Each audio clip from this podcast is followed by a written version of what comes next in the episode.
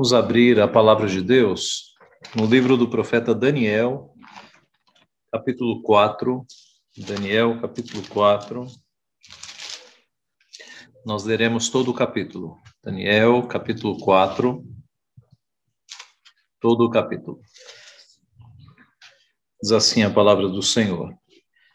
O rei Nabucodonosor, a todos os povos, nações e homens de todas as línguas que habitam em toda a terra, paz vos seja multiplicada. Pareceu-me bem fazer conhecidos os sinais e maravilhas que Deus, o Altíssimo, tem feito para comigo. Quão grandes são os seus sinais e quão poderosas as suas maravilhas. O seu reino é reino sempiterno e o seu domínio de geração em geração. Eu, Nabucodonosor, estava tranquilo em minha casa e feliz no meu palácio. Tive um sonho que me espantou, e quando estava no meu leito, os pensamentos e as visões da minha cabeça me turbaram. Por isso expedi um decreto, pelo qual fossem introduzidos à minha presença todos os sábios da Babilônia, para que me fizessem saber a interpretação do sonho.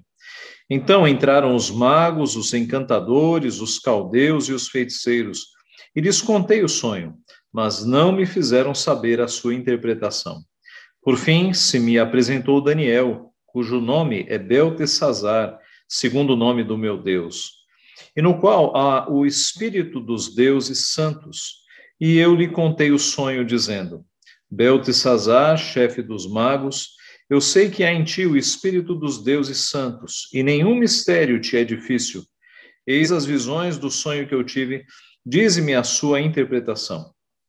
Eram assim as visões da minha cabeça quando eu estava no meu leito. Eu estava olhando e vi uma árvore no meio da terra, cuja altura era grande. Crescia a árvore e se tornava forte, de maneira que a sua altura chegava até o céu, e era vista até os confins da terra. A sua folhagem era formosa e o seu fruto abundante.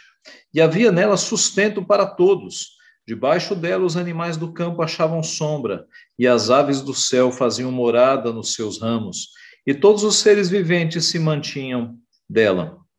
No meu sonho, quando eu estava no meu leito, vi um vigilante, um santo, que descia do céu, clamando fortemente e dizendo: Derribai a árvore, cortai-lhe os galhos, derriçai-lhe as folhas, espalhai o seu fruto, afugentem-se os animais de debaixo dela e as aves dos seus ramos, mas a cepa com as raízes deixai na terra, atada com cadeias de ferro e de bronze, na erva do campo.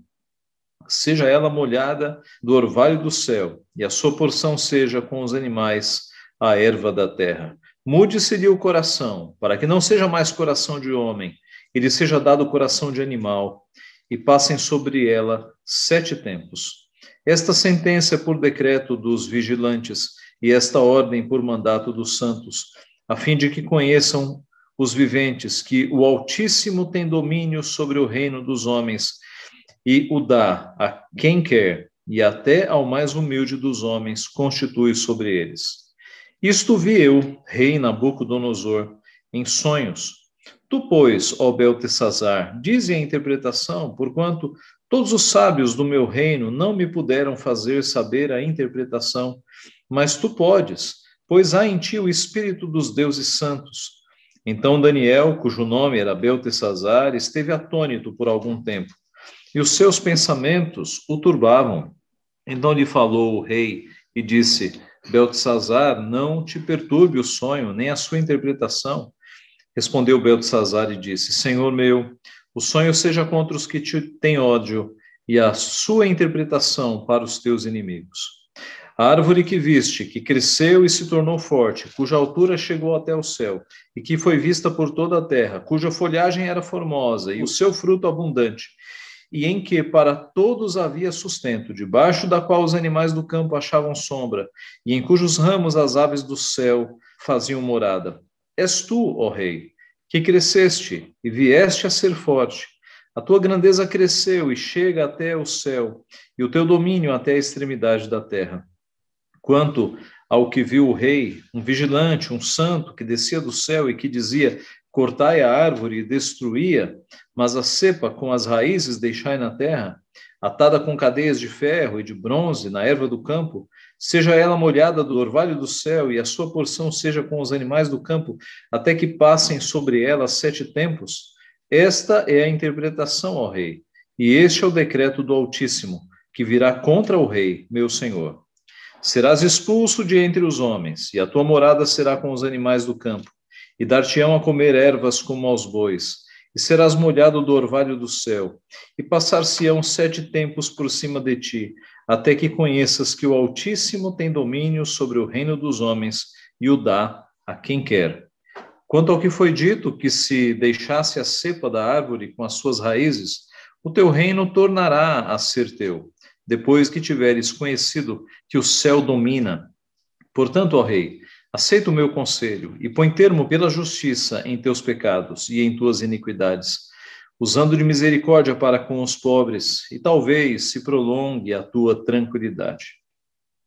Todas estas coisas sobrevieram ao rei Nabucodonosor. Ao cabo de doze meses, passeando sobre o palácio real da cidade da Babilônia, falou o rei e disse: Não é esta grande Babilônia que eu edifiquei para a casa real, com o meu grandioso poder e para a glória da minha majestade? Falava ainda o rei quando desceu uma voz do céu. A ti se diz, ó rei Nabucodonosor, já passou de ti o reino.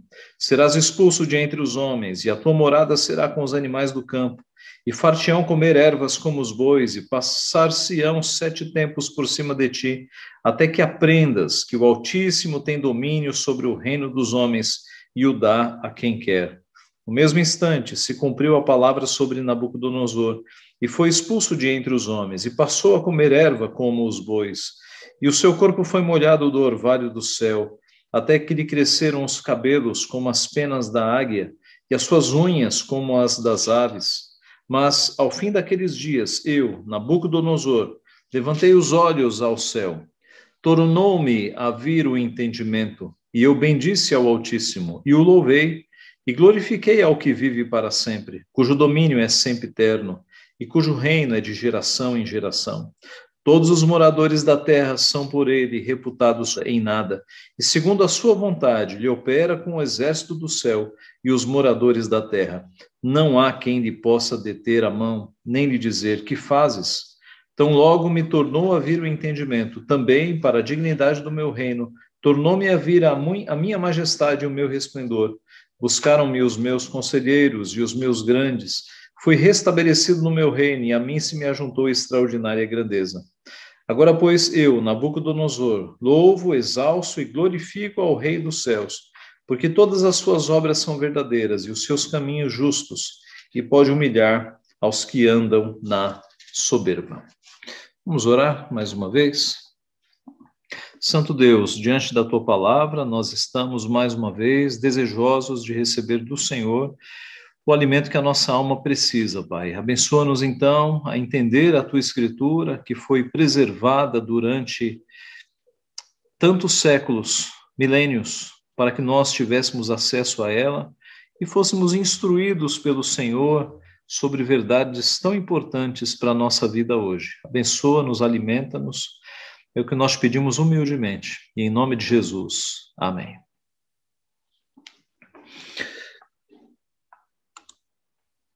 Meus irmãos, segundo dados da missão Portas Abertas, que acompanha de perto o movimento missionário no mundo, no ano passado, estima-se que 340 milhões de crentes foram perseguidos por causa do evangelho. E isso especialmente nos países em que a pregação é proibida, né? os países da chamada uh, Janela 1040 e outros países né, que perseguem cristãos e que o evangelho é proibido.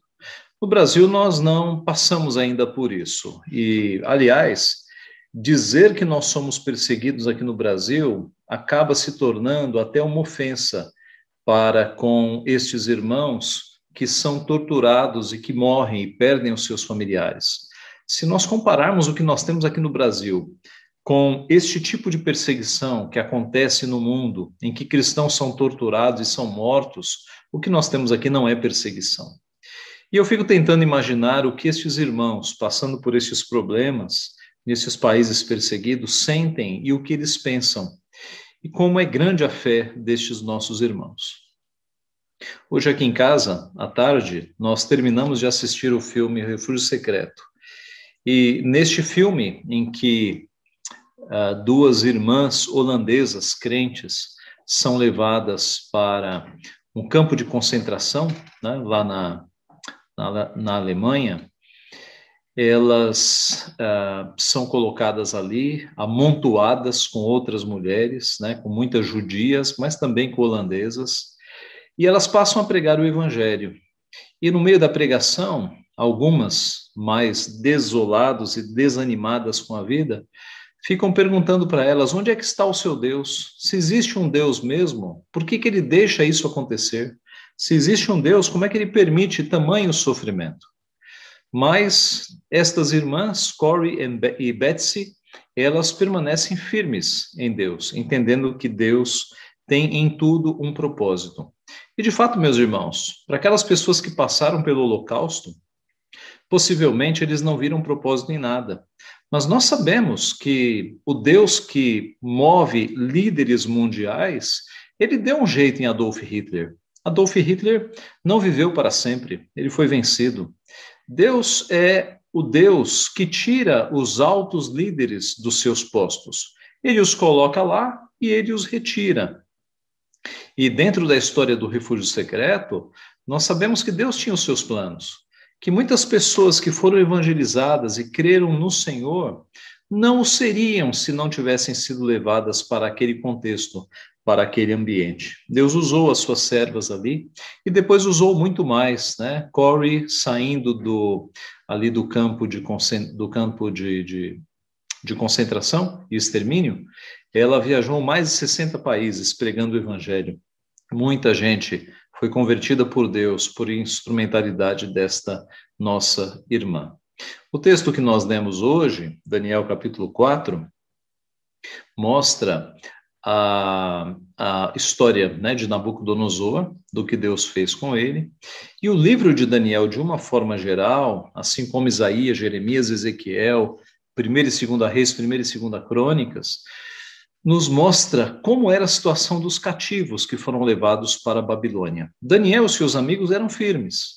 Mas a maioria do povo que foi levado para a Babilônia não era firme. E muitos estavam confusos e desanimados com aquela disciplina que eles estavam sofrendo. Muitos deveriam estar pensando: onde está o nosso Deus que não olha para este sofrimento? O texto de hoje, então, nos mostra Deus revelando o seu poder para mostrar aos, aos exilados que poderiam estar desanimados, achando que Deus os havia esquecido, que ele ainda é o soberano do universo que ele ainda é soberano sobre os reis da terra e que ele dava e tirava reinos de acordo com a sua vontade. Então, este é o tema do nosso capítulo. É um Deus soberano que é totalmente soberano sobre os líderes das nações. E nós podemos aprender pelo menos dois grandes pontos neste texto. Primeiro, é que Deus é soberano mesmo sobre líderes incrédulos. O nosso Deus não tem poder apenas sobre a sua igreja, ele tem poder sobre todo mundo, sobre todas as criaturas. Ah, o nosso texto começa da mesma forma que começam aqueles filmes, certamente você já deve ter assistido algum deles, em que uma das últimas cenas aparece como primeira cena e acontece toda aquela ação, toda aquela, aquela movimentação, e de repente essa cena aparece o letreiro, um ano atrás. E aí o filme volta lá para o começo da história, né, para que explique-se o que estava acontecendo naquela cena final. O nosso capítulo começa exatamente assim. Os três primeiros versículos é Nabucodonosor contando é, anunciando a todos os povos, nações, homens de todas as línguas, o que aconteceu com ele. Verso 2: Pareceu-me bem fazer conhecidos os sinais e maravilhas que Deus, o Altíssimo, tem feito para comigo. Quão grandes são os seus sinais e quão poderosas as suas maravilhas. O seu reino é reino sempre eterno e o seu domínio de geração em geração. E depois, então, deste anúncio, né, no final da história, ele vai contar, a partir do versículo 4, o começo da história, o que aconteceu. E ele começa narrando. Eu, Nabucodonosor, estava tranquilo em minha casa e feliz no meu palácio. A ideia aqui é que ele estava tranquilo e confiante. Ele era um rei poderoso, ele estava tranquilo e confiante na sua própria capacidade. No verso 5, nós lemos que ele teve um sonho que o perturbou, que o espantou e muito o abalou. No versículo 6, nós vimos que ele convoca todos os sábios da Babilônia à sua presença por meio de um decreto. E no verso 7, os magos, encantadores, caldeus, feiticeiros, todos eles entram na presença de Deus. Observe que este rei era um rei incrédulo. Mesmo depois dele ter testemunhado o livramento dos amigos de Daniel da fornalha de fogo, ele ainda não havia se convertido. Ele continuava consultando magos, encantadores, feiticeiros. No versículo 8, depois de todos eles terem é, comparecido à presença do, do comparecido à presença do rei e não e não terem conseguido é, desvendar o sonho, chega Daniel. E Daniel aqui é chamado por dois nomes, né? O seu nome original e o nome que ele recebeu na Babilônia. Por fim se apresentou Daniel, cujo nome é Beltesazar, segundo o nome do meu Deus. Daniel aparece no verso 9 como chefe dos magos. A palavra mago na Bíblia, ela nem sempre tem a ver com magia. Muitas vezes ela tem, ela tem a ver com sabedoria. Né? Por exemplo, no Novo Testamento, quando os magos vão é, oferecer presentes a Cristo, a palavra usada ali é magi. Magi era um grupo de sábios estudiosos das estrelas. No português é traduzido como mago, mas você tem outras versões que traduzem como sábios. Né? Em inglês, wise men, os sábios. Aqui a mesma ideia. Não é que Daniel era um mago, Daniel era o chefe daqueles que eram sábios, daqueles que acabavam sendo conselheiros do rei. Ele aparece então como chefe, e do verso 10 ao verso 17, nós temos a descrição do sonho. E nós lemos, né, o sonho que perturbou Nabucodonosor foi em forma de uma grande árvore, uma árvore imensa, uma árvore que chegava no topo dos céus. E essa árvore, ela era tão grande que ela era vista até os confins da terra e a sua folhagem era formosa, o seu fruto abundante, e pessoas viviam embaixo desta árvore. Havia sustento para todos. Os animais, as aves, os seres viventes, todos viviam embaixo dessa árvore, porque era uma árvore gigante. E no meio do sonho, eis que desce um vigilante, um anjo, um ser divino, e ele clama: derribem esta árvore, cortem esta árvore, tirem as folhas, tirem os frutos, afugentem os animais de debaixo dela, as aves, mas a cepa com as raízes deixai na terra, atadas com cadeias de ferro e de bronze na erva do campo. E esta árvore seja molhada do orvalho do céu, a sua porção seja com os animais, a erva da terra. E, e o sonho continua, né, com esse vigilante, esse anjo dizendo: mude-se o coração, para que não seja mais coração de homem, nem seja dado o coração de e seja dado o coração de animal, animal, e passem sobre ela sete tempos. É um sonho, né? A árvore não tem nem coração de homem, nem coração de animal, mas é um sonho, é uma visão que aqui já está chegando perto da sua interpretação. Quando o texto fala passem sobre ela sete tempos, nós não temos certeza se isso durou sete semanas, sete meses, sete anos, nós não sabemos. A ideia do número sete na Bíblia é sempre um número de completude. Tá? Então, uh, os estudiosos aqui, eles creem que passaram sete tempos perfeitos. Podem ter sido sete meses, né? podem ter sido uh, sete, sete semanas, nós não sabemos. Mas o fato é que esse sonho foi aterrador, foi, foi de fato muito impressionante para Nabucodonosor. Uh, e ele então vai chamar Daniel, e Daniel iluminado, inspirado por Deus, vai decifrar este sonho. Antes de chegarmos na interpretação do sonho, nós já podemos tirar as aplicações deste primeiro ponto, de que o nosso Deus é soberano até sobre líderes incrédulos, líderes mundiais que são incrédulos. Observe que Nabucodonosor continuava incrédulo. No capítulo 2, Daniel disse ao rei Nabucodonosor: que o rei havia o que o rei havia sonhado e a interpretação do sonho. Né? Os irmãos se lembram que Nabucodonosor não disse o sonho e chamou os sábios, porque ele estava desconfiado dos sábios, né? Porque interpretar um sonho falsamente não é algo tão difícil. Então Nabucodonosor disse: Vocês venham e me digam o que eu sonhei e o significado. E para descobrir isso, meus irmãos, só com o poder de Deus. E foi o que Daniel fez. Ele descobriu o que ele havia sonhado e qual era a interpretação do sonho. E o que, que o rei Nabucodonosor disse na época? O rei Nabucodonosor se inclinou, se prostrou o rosto em terra perante Daniel e ordenou que lhe fizessem oferta de manjares e suaves perfumes. Disse o rei a Daniel: Certamente o vosso Deus é o Deus dos deuses, o Senhor dos reis e o revelador de mistérios, pois pudeste revelar este mistério. Isso foi no capítulo 2. No capítulo 3, Ananias, Misael e Azarias são livrados da fornalha de fogo ardente aos olhos do rei Nabucodonosor. E o que ele diz? Falou Nabucodonosor e disse: Bendito seja o Deus de Sadraque, Mesaque e Abednego, que enviou o seu anjo e livrou os seus servos que confiaram nele, pois não quiseram cumprir a palavra do rei, preferindo entregar o seu corpo a servirem e adorarem a qualquer outro Deus, senão ao seu Deus.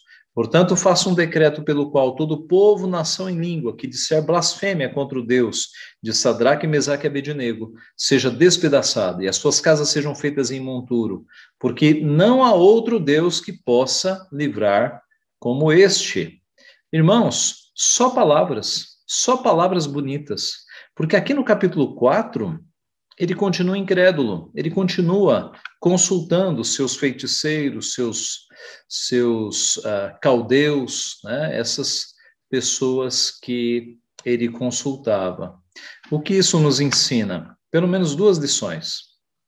A primeira é que a fala muitas vezes não reflete o coração. A fala nem sempre reflete o coração. Muitos dizem com, com a boca que seguem a Cristo, mas negam a Cristo com os seus atos. E são muitos. Não é? Essa semana eu fiz uma postagem social, um texto dizendo por que, que nós não voltamos ao romanismo, por que, que nós continuamos protestantes. E a quantidade de católicos enfurecidos que entrou no meu perfil para me xingar com palavrões os mais escabrosos foi uma coisa impressionante. Impressionante. Mais de 100 pessoas. Mais de 100 pessoas. Eu sei porque eu bani a maioria dos que me xingaram e foram é, desrespeitosos. E ficou bastante claro, meus irmãos, que dizer ser cristão é uma coisa, crer em Cristo e viver como Cristo quer que nós vivamos é outra totalmente diferente. E ficou bastante claro para mim, como se eu já não soubesse, né? Que os verdadeiros discípulos de Cristo são, de fato, os protestantes, os evangélicos. Não todos, né? Nós sabemos. Mas aqueles que obedecem a Cristo, aqueles que seguem os ensinamentos de Cristo e aqueles que imitam nosso Senhor Jesus Cristo, na forma de falar, na forma de agir, na forma de reagir e de responder às pessoas. Então, observe que palavras, elas podem sair da boca para fora, mas o que interessa é o coração. E Nabucodonosor aqui, ele tinha muitas palavras, mas pouca atitude. Aliás, nós evangélicos, protestantes, reformados, podemos cair no mesmo erro, não é? O de declarar a Cristo com os nossos lábios, lábios, declarar uma ortodoxia, uma doutrina muito firme com a nossa boca, mas negarmos isso com os nossos atos, com as nossas palavras. Nós temos de aprender de uma vez por todas que nós temos que viver como Cristo quer que nós vivamos. A nossa boca tem que se converter, a nossa mente tem que se converter, as nossas ações, nós temos que, de fato, entender que nascemos de novo, as velhas coisas, os velhos hábitos, os velhos pensamentos, as velhas palavras, tudo isso ficou para trás. Essa é uma primeira lição, que nem sempre as palavras refletem o coração. Uma segunda lição é que para algumas pessoas o só ver o agir de Deus não é suficiente. Elas precisam do peso da mão de Deus. Nabucodonosor já tinha visto o poder de Deus em ação, como nós observamos nos capítulos anteriores, mas só quando Deus pesou a mão sobre aquela vida foi que ele se curvou e se humilhou e reconheceu que Deus era Deus. Precisou de Deus pesar a mão sobre ele. Ora, não foi isso que aconteceu com Paulo? Não foi isso que aconteceu com Paulo? quando ele viu a triste morte de Estevão, ele não se converteu ali. Deus teve que derrubá-lo no caminho para Damasco e deixá-lo cego, deixá-lo desnorteado, apenas ouvindo aquela voz: Saulo, Saulo, por que me persegues?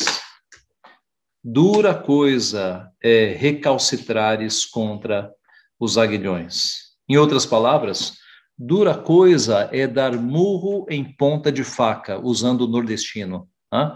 Dar murro em ponta de faca. É isso, é recalcitrares contra os aguilhões. Aguilhão era uma era uma, va, uma vara, né, ou de ferro ou de madeira, como se fosse uma lança usada para você tanger os bois, né, para você espetar os bois.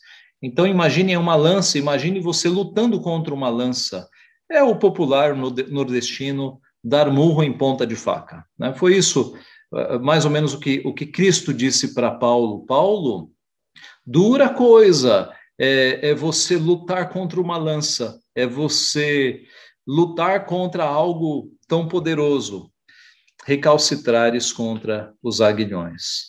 Então, Paulo teve que ser derrubado, porque ter visto a, a conversão de Estevão não foi suficiente, ele precisou, de fato, de uma experiência assustadora e dramática para que o seu coração fosse convertido.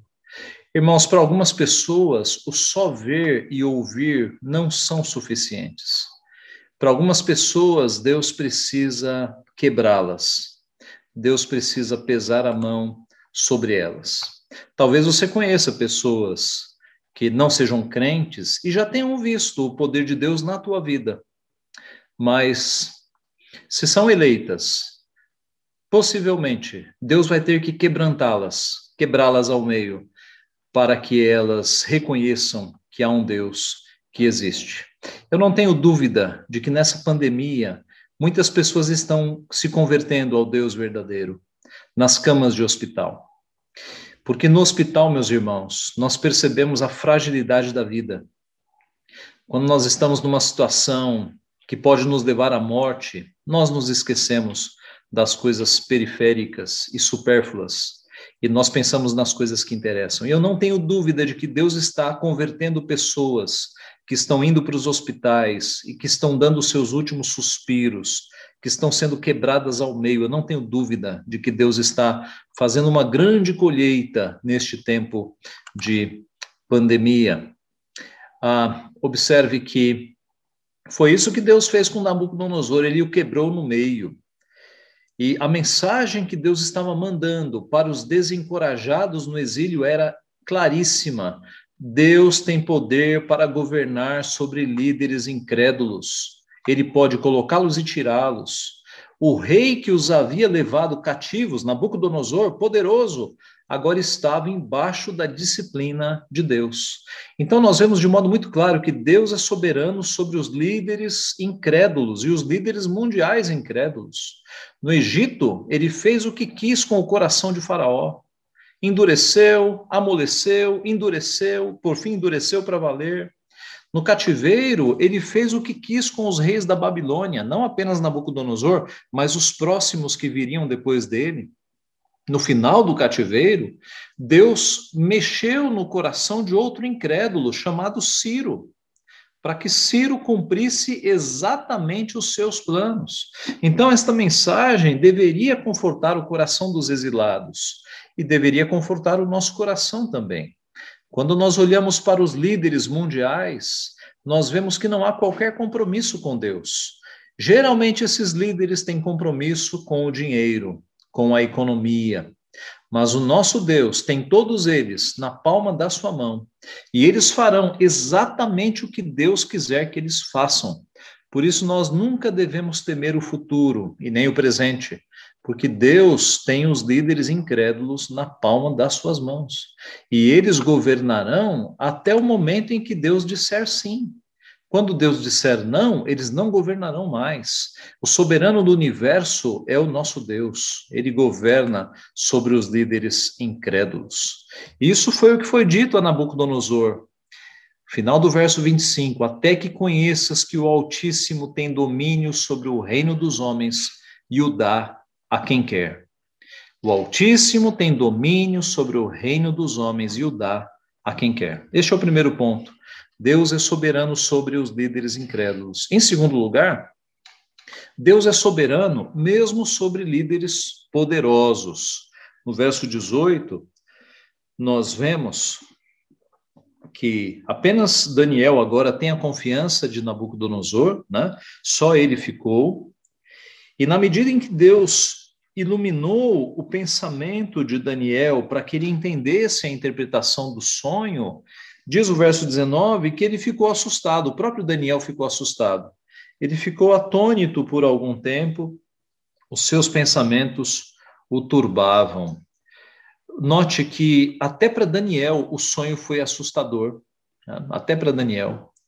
Talvez nós não entendamos isso, né? Porque nós estamos aqui lendo o texto tanto tempo depois, mas imagine que Daniel aqui já está nesse contexto há mais de 20 anos ele já está na Babilônia. E ele já está servindo o rei, ele já é o, já é o, o chefe né, dos sábios. Ele tinha certa convivência e contava com a confiança de Nabucodonosor. E quando Deus lhe deu aquela visão, Daniel tremeu, Daniel se abalou em saber o que Deus faria com Nabucodonosor. E na sequência do texto, nós temos então, do verso 20 ao verso 26, a interpretação do sonho, né, que nós já lemos. E a interpretação é aquela: aquela figura de uma árvore frondosa, gigantesca, que chegava até os céus, era o próprio Nabucodonosor, que seria cortado pelo próprio Deus. E, e a sua cepa e as suas raízes ficariam acorrentadas com ferro na terra. Qual é o significado disso? É justamente o que Nabucodonosor fez com os povos, os acorrentou, né? os acorrentou com correntes.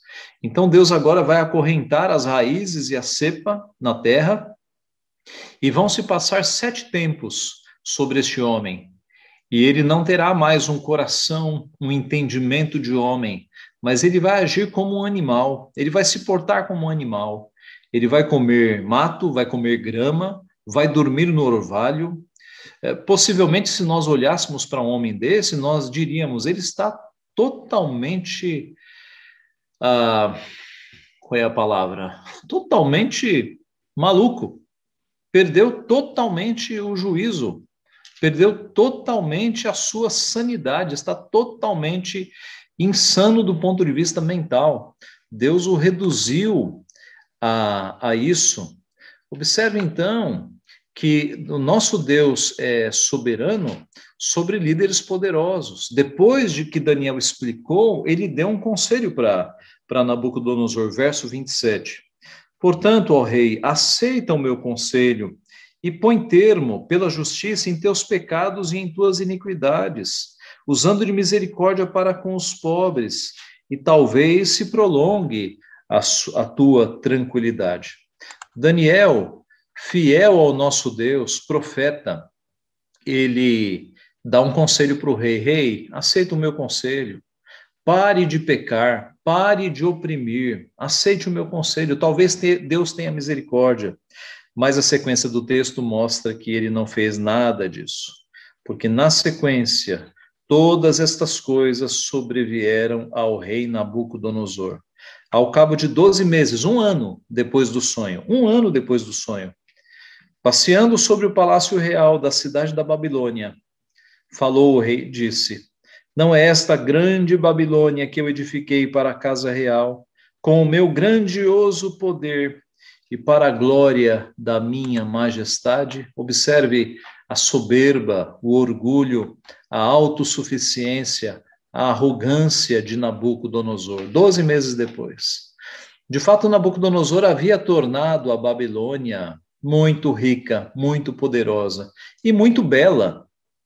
Os historiadores contam que os muros da Babilônia eram tão largos, eram tão grossos, que era possível uma carruagem com seis cavalos andarem, darem a volta por cima do, dos muros da cidade da Babilônia.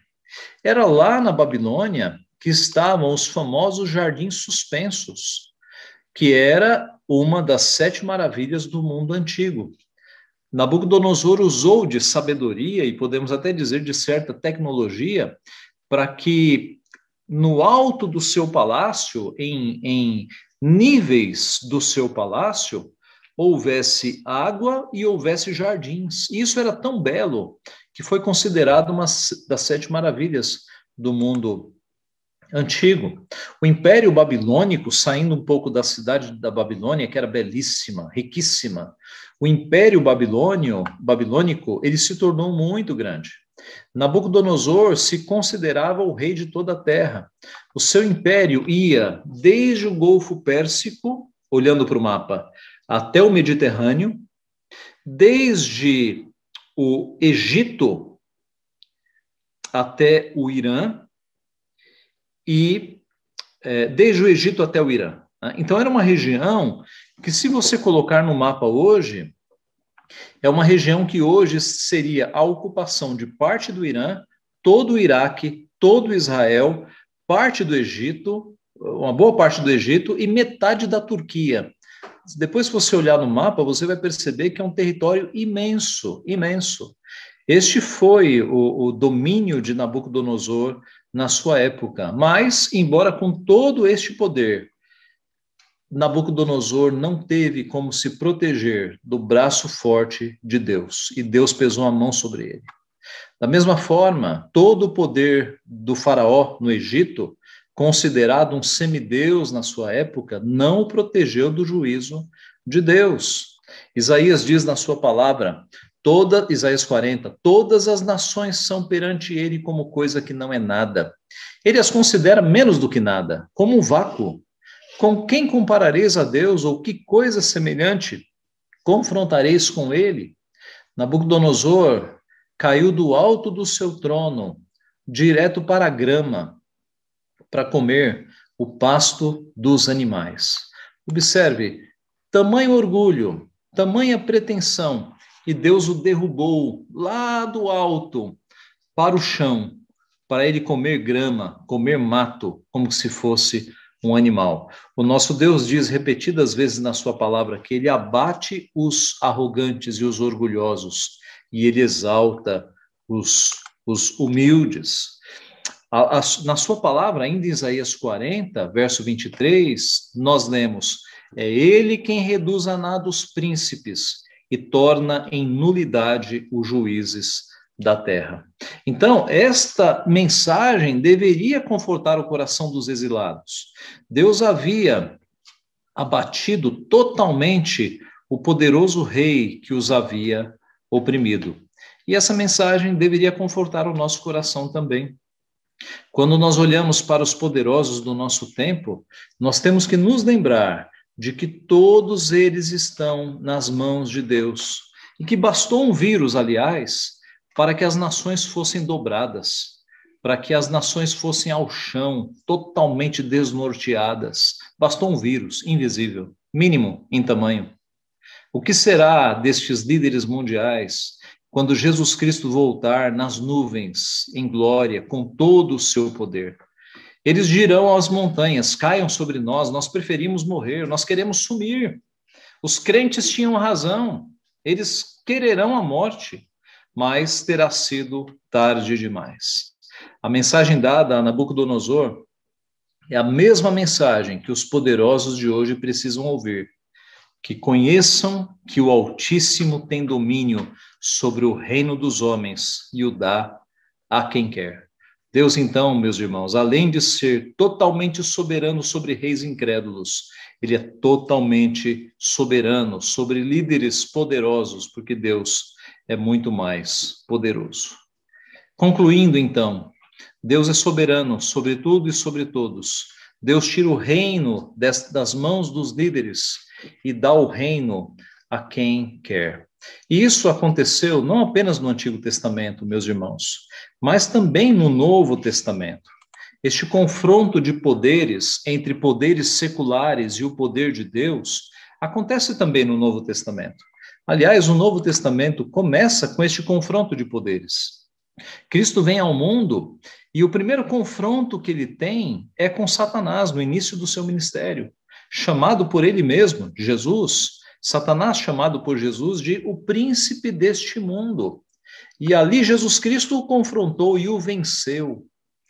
E Satanás o deixou. Então observe que esse confronto de poderes, ele culmina no grande confronto entre as forças da salvação, as forças da luz e os anjos caídos, né, dentre eles Satanás. Na cruz do Calvário, Cristo esmagou a cabeça da serpente vencendo a morte. Jesus despojou os principados e as potestades e publicamente os expôs ao desprezo, triunfando deles na cruz, Colossenses 2,15. Jesus também desceu das alturas e desceu para habitar nas profundezas, mas diferentemente, muito diferentemente de Nabucodonosor. Ele fez isso voluntariamente, não foi disciplina, ele fez isso voluntariamente, por amor a nós. Ele assumiu forma de servo, deixou a sua glória, a si mesmo se humilhou e humilhou-se até morte de cruz. Pelo que também Deus o exaltou sobremaneira e lhe deu o nome que está acima de todo nome, para que ao nome de Jesus se dobre todo joelho, nos céus, na terra e debaixo da terra, e toda língua confesse que Jesus Cristo é Senhor, para a glória de Deus Pai. Filipenses capítulo 2. Jesus Cristo é o Rei dos Reis, todo o poder pertence a Ele. O mundo está inteiramente nas suas mãos. Assim, meus irmãos, não devemos temer.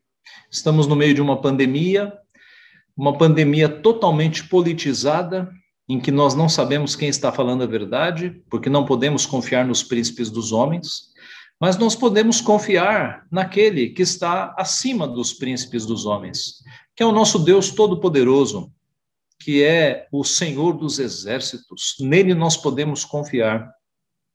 E essa confiança nele faz com que nós não temamos, porque tudo o que está acontecendo foi escrito por ele na eternidade.